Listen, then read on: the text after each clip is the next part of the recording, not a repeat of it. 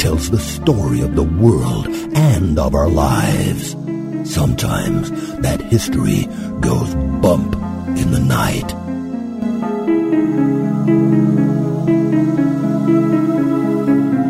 Broadcasting from the center of oddity and the supernatural in Central Florida, it's the History Goes Bump podcast.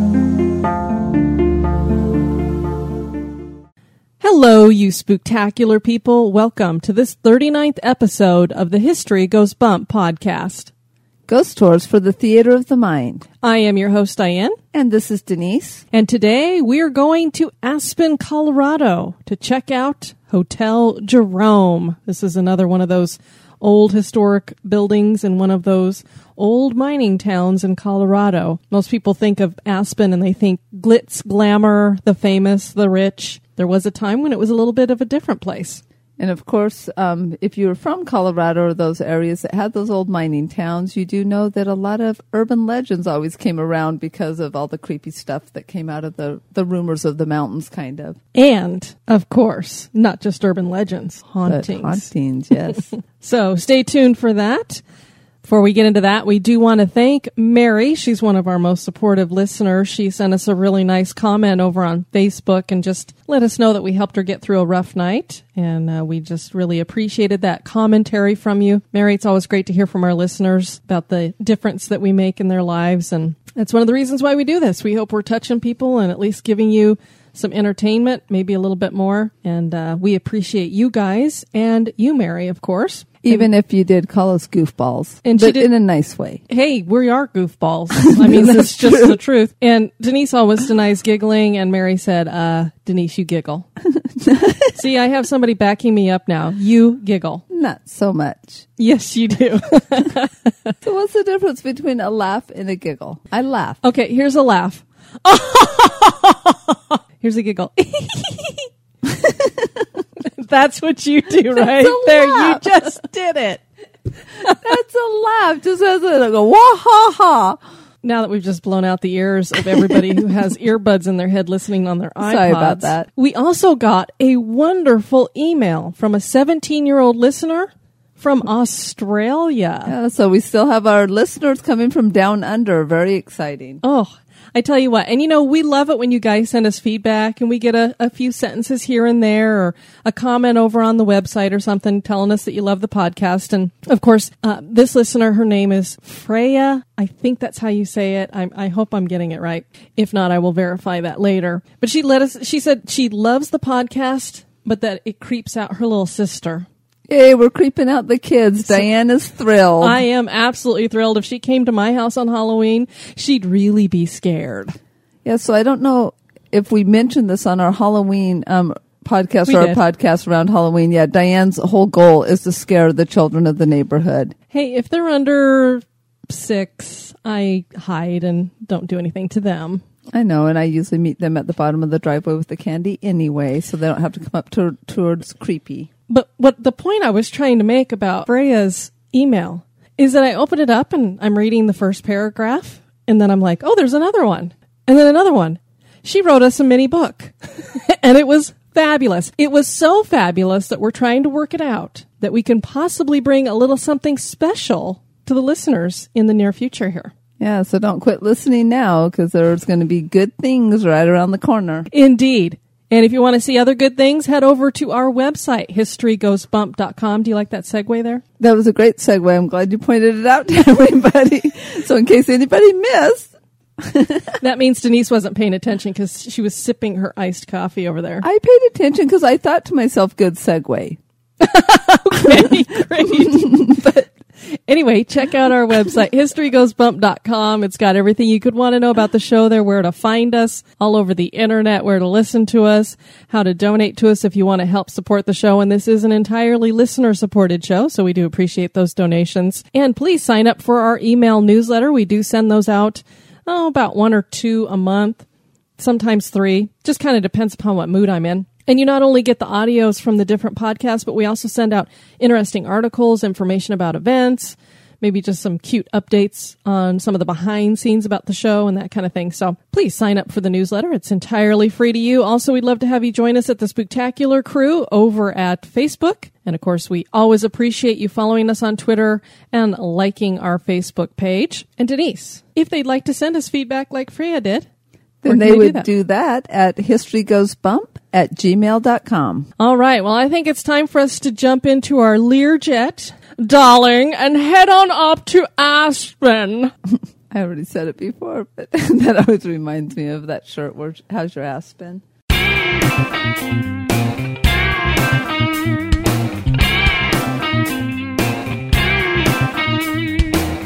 would like to support the show, please visit our Patreon page at patreon.com forward slash history goes bump. Or perhaps you just want to make a one time donation. Click the donate button on our website at historygoesbump.com.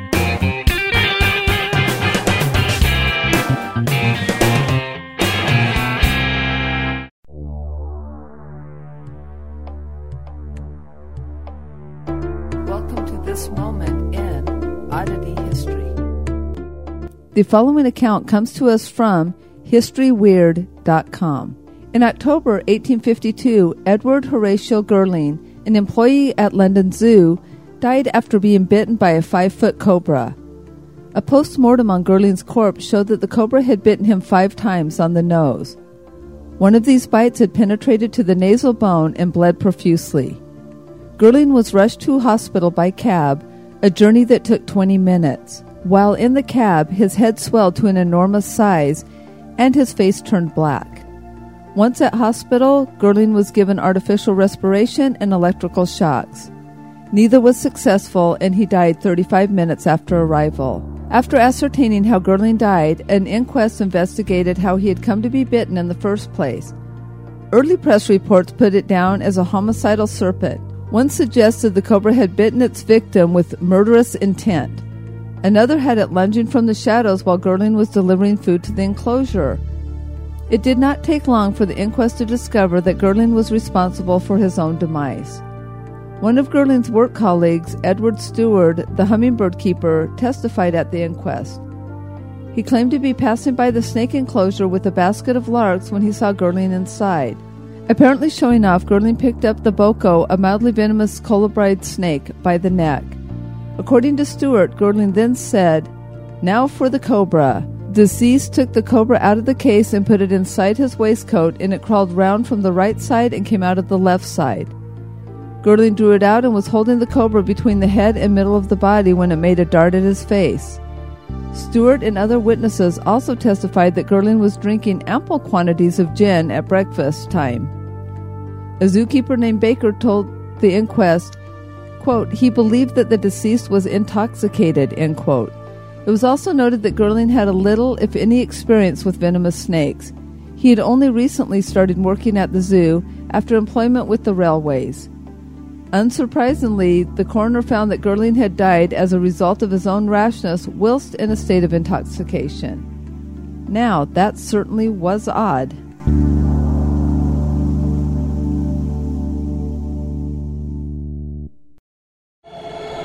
Pull the covers up tight. That chill you feel isn't the air conditioning.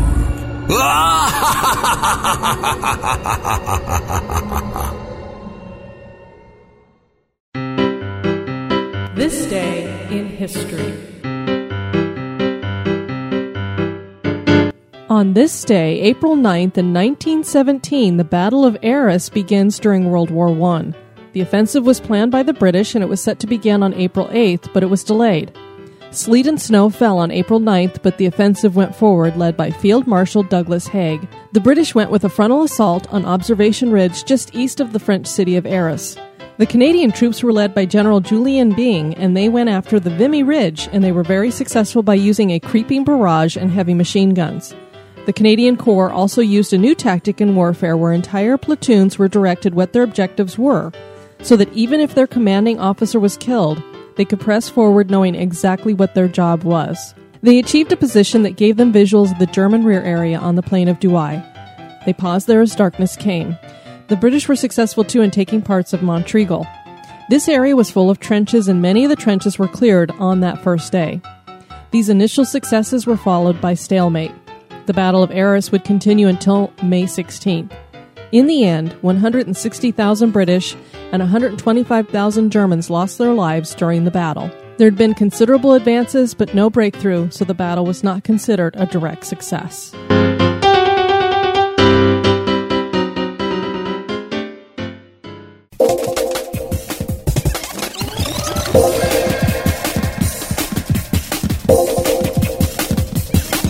The History Goes Bump podcast. Hotel Jerome is located in the heart of the city of Aspen in the Rocky Mountains of Colorado. The luxury hotel provides high-end amenities in a truly historic building. Hotel Jerome was built by a man who wanted it to be a model of excellence for years to come. And it has been that, but it has also been something else. The Hotel Jerome is apparently so luxurious that some guests never wanted to leave forever. The Hotel Jerome is haunted. The precious metal silver is at the heart of the development of many of the mountain towns in Colorado that still survive today. The Colorado silver boom began in 1879 when a lode was discovered in the town of Leadville. This followed the Colorado gold rush of 1859 and it was more lucrative. When the silver boom was finished, $82 million worth of silver had been mined. The Hotel Jerome has its roots in the silver boom as well. The hotel was built during the heart of the silver boom in 1889 by a man who was heavily invested in silver mining, Jerome B. Wheeler. And Denise, something interesting happened when I was doing some of the research here. I was like, is silver considered a precious metal or is it a mineral? I've always thought it was a precious metal. But when you look on the periodic table, silver is considered a mineral on there, I believe. So I thought, okay, I don't want to look like an idiot, so I will go ahead and investigate this. And did you know that silver's both a precious metal and a mineral? Oh, that's cool. Yeah, so it's one of the few things out there that is considered both. Jerome Wheeler was born in 1841 in Troy, New York. His parents, Mary Jones Emerson and Daniel Barker Wheeler, were both from Massachusetts originally.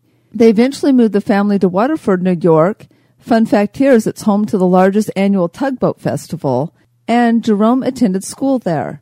He liked engineering and got involved in mechanical engineering and machinery. By the time he was 20, the Civil War had started and he joined the fight enlisting with the 6th Regiment New York Volunteer Cavalry. He was very successful, working his way up to second lieutenant and then colonel. An act of heroism got him demoted shortly thereafter, a regiment of Union soldiers was socked in behind enemy lines and in a desperate need of supplies. Wheeler's superiors decided that it was too dangerous to get the supplies to these men. Wheeler, however, was committed to helping them, and he went against orders, successfully bringing supplies to the men who were starving. After the demotion, Wheeler left the army. For those interested in this, the website civilwarcavalry.com has an extensive history of Wheeler's service. And we have it linked up there so that you guys can check that out. I started to get ready to write some stuff and I went, this goes through his entire military career and didn't think people would necessarily want to listen to that unless they're military historians. So we have that there if you'd like to check that out. Little uh, fun fact also about Mary Jones Emerson. Do you know where she gets that last name from? Well, I'm thinking from the writer Emerson. Indeed, she is related to Ralph Waldo Emerson, and he's like I don't know a second cousin, somewhat removed, or something of that nature. No, Emerson. That's about Walden Pond, correct? No, you're No. thinking Walt Whitman. Oh, okay, never mind.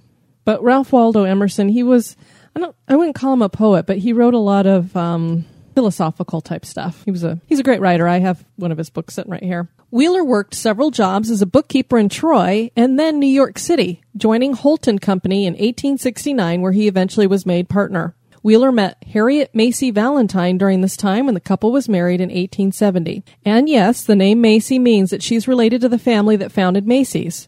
She was the niece of Rowland Hussey Macy, who started R.H. Macy and Company. Wheeler eventually became a 45% partner in the company and stayed with it until 1888, when competition from other department stores began to grow. He and Harriet decided to make a trip to Colorado in 1883, and they fell in love with Colorado, particularly the mountains.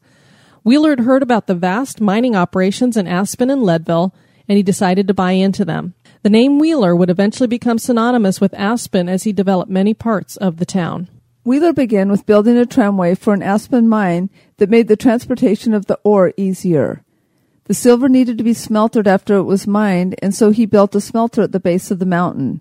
He started the Croesus Gold Mining and Milling Company, of which he served as president. He invested in the Colorado Midland Railway and built the Wheeler Opera House in Aspen. He also built a bank, a mountain tramway, and the Wheeler Stallard House, which was the home where he never actually lived. And then he built the Hotel Jerome, which bears his name.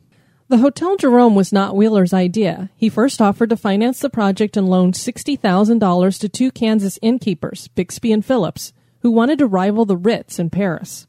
Wheeler also donated the land upon which the hotel was built. Construction was not going as Wheeler had wanted, and costs began to balloon. Isn't that what always happens when they're building stuff? Every single time. I don't even know why people say, here's our budget, and we're about to break it wide open.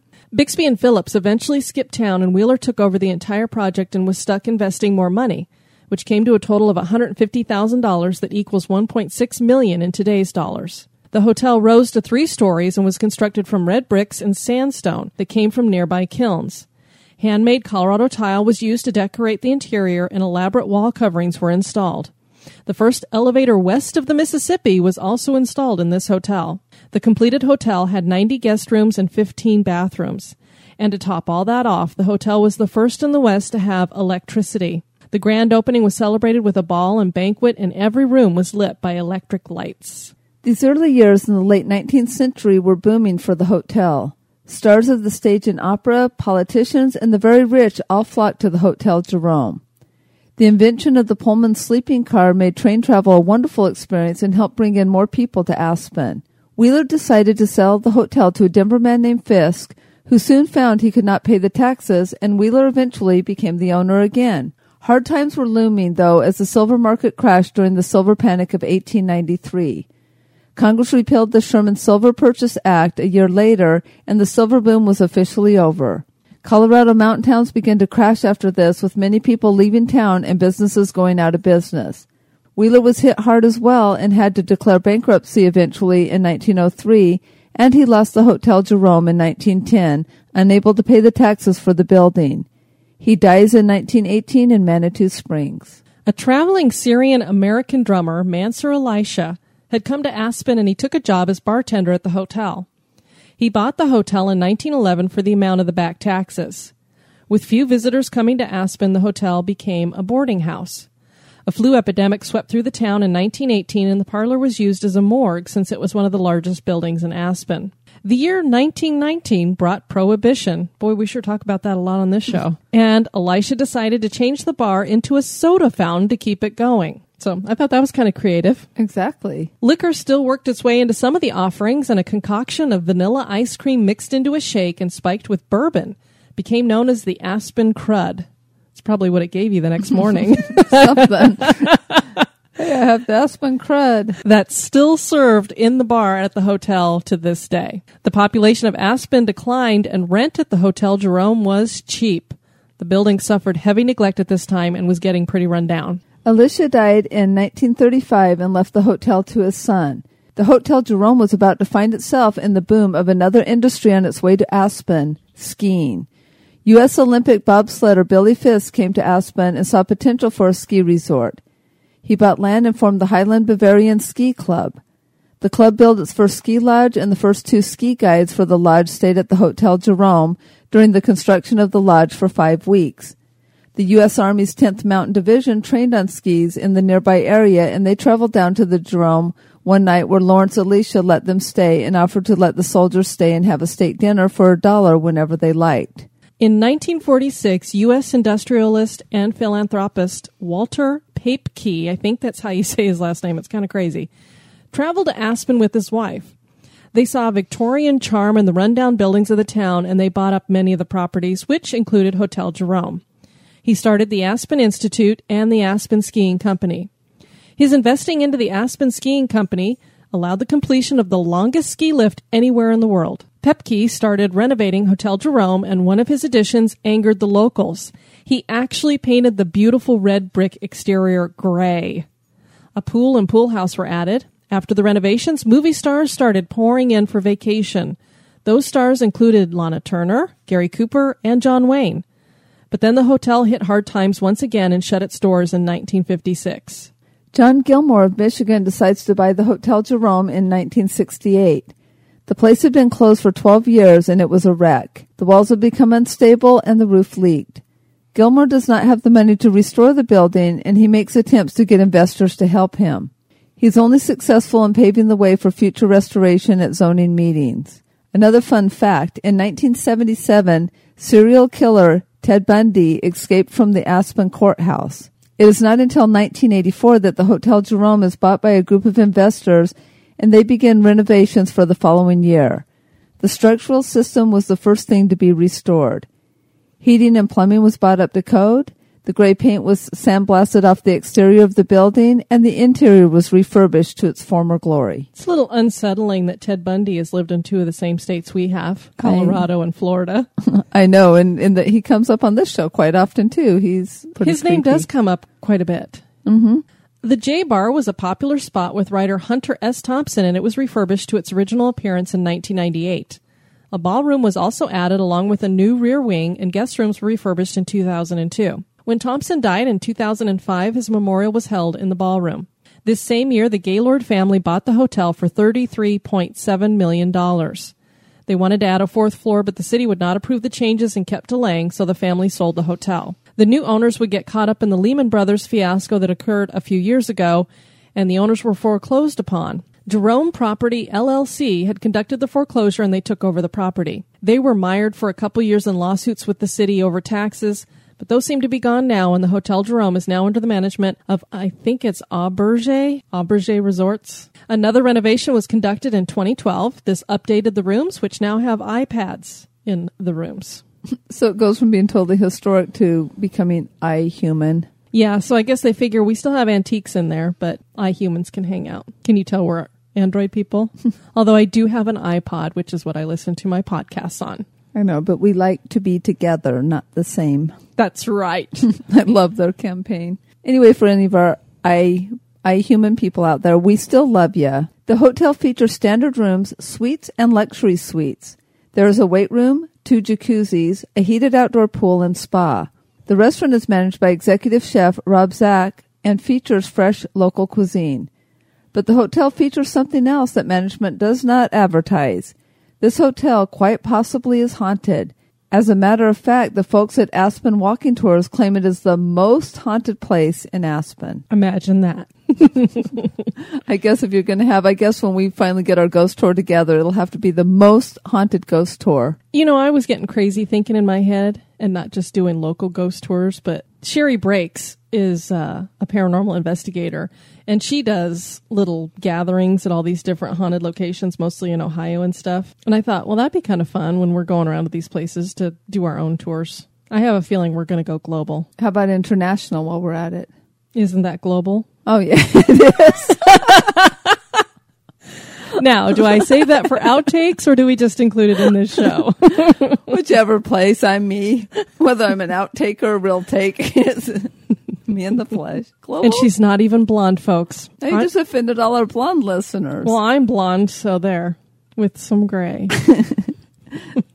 blonde going to silver, but that's okay. yeah, okay, that's enough from the peanut gallery. The ghost that has countless sightings of him is that of a 10 year old boy. His family was staying at the hotel in room 310 in 1936, and the boy drowned in the pool. Some people see him sitting in the corner of a hallway, shivering inside a towel. He then disappears, leaving only a wet spot. Sometimes he's walking and leaves behind only wet footprints. He occasionally is seen in room 310 as well. Henry O'Callister was a silver prospector who came to Aspen in 1889. He found what he was looking for when he discovered a 1,500 pound silver nugget. Feeling as though he were a rich man, he checked into the Hotel Jerome. While he was staying at the hotel, he met Clarissa Wellington of Boston and fell in love with her. Clarissa's father didn't think much of old Henry, and he sent his daughter back to Boston. Henry was broken-hearted, and he squandered the fortune he had made, dying broke. He seems to have returned to the Hotel Jerome and has seen her and heard walking the halls at night. He sobs and wails. The third floor seems to be the most active, and hotel staff do not like to work on the third floor for that reason. A long dead chambermaid seems to be doing some of the housekeeping for the staff. Kate Kerrigan joined the Jerome staff in 1892 when she was only 16. She was a beauty and many of the male guests took a liking to her. This made the other chambermaids jealous and they would tease her.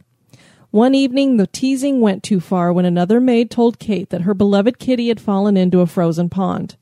Kate rushed out to save it and she fell through the ice.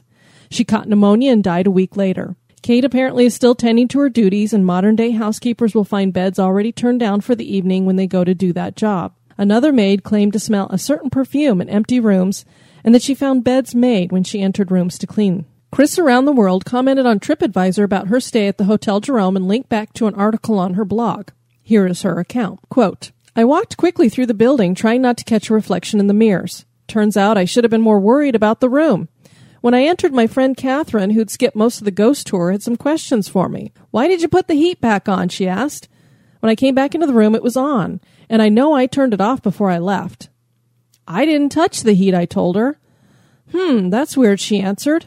We'd both been in the room during turndown service and specifically told the maid not to touch the heat. But that wasn't the end of the weirdness.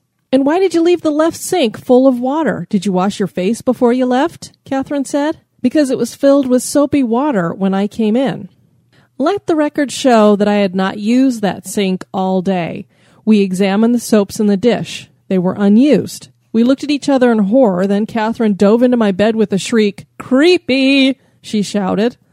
Oh my god, I'm not going out in that hallway by myself again, I told her. Eventually we did fall asleep in our own beds, but we kept the TV on all night as well as a light on in the bathroom. End quote. Typical complaints by guests and staff include cold spots, sinks filling up on their own, and televisions turning themselves on and off. Are some of the previous guests still here at the hotel in spirit? Is the Hotel Jerome haunted? That is for you to decide. And in the show notes today, we do have a link to the Aspen walking tours. They do feature ghost tours, cemetery tours, and just general daytime historic tours. So you can check that out at aspenwalkingtours.com. One of our little furry producers is sitting on Denise's lap and she's panting heavily. It's kind of warm here in Florida. We're going to be in the 90s and it's April. It's very warm in Florida. Yes, 90s is good. We love our heat. That's why I'm drinking an Arnold Palmer here. And I'm drinking iced coffee rather than hot coffee. And for people who don't know what an Arnold Palmer is, it's lemonade, and I mix it with sweet tea. Some people just mix it with regular iced tea, but I'm uh, a sweet tooth, so I like sweet and sweet. That's why she likes me so much. Oh, brother. I should have known it was leading into that. Well, we are so glad you guys joined us for this show. I'm not exactly sure what our next show is going to be because it kind of depends on scheduling and stuff. But make sure you come back because we do have some exciting shows coming up here. We are going to be going to three different countries in the next three shows. And definitely stay tuned because pretty soon we're going to be taking you on the road with us in about a month and you'll be traveling to six states with us, I believe. Indeed. I'm figuring we'll do little 15 minute shots each day or something of that nature. And we will be staying at one haunted location overnight, which happens to be my sister's farm. Oh, I was about to say we are. He's like, what? no, we're not. We're staying in the camper. The, which campsite is haunted? There are campgrounds that are haunted. Yes, there are. There's we one actually stayed at one when we went to, um, yeah, when we stayed at Fort DeSoto down down there in, here in Florida. Indeed, although we didn't hear or see anything. Apparently, the barn at my sister's farm has a ghost. So we'll see if we pick up anything there. I won't be sleeping in there. No, and we better not pick anything up either because I want no ghosts following me home. Well, I wasn't talking about having it follow us home. I just, you know. Oh, you we mean were- on, on the recording? Yeah. Don't you know, tip the spirits. I tell you this. our schedules have been so crazy lately. Uh, it's April. I work for myself, so I'm trying to get my taxes done, and I do it last minute because I have to pay. And I also joined Camp NaNoWriMo, which, for people who don't know, NaNoWriMo is usually something that happens in November, and people sign up to write a 50,000 word book during the month. Well, in April, and I believe they do it in July too, they do Camp NaNoWriMo, so you can kind of put your own parameters on what you want to do. But I am writing book number two in a trilogy that I'm working on. So I've been trying to get that done and then getting these shows done, working full time. It's been kind of crazy. So we're actually doing this when we're already supposed to be in bed. So that might be why Denise is a little, you know, So what's been my excuse for the other 38 episodes? but thanks, darling. I don't know. Again, thanks so much for joining us. I have been your host, Diane. And this has been Denise. You take care now. Bye bye.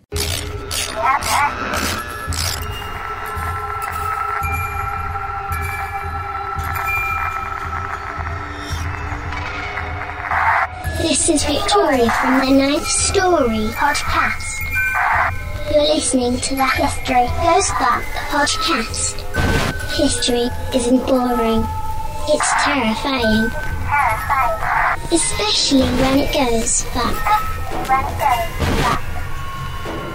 Boo!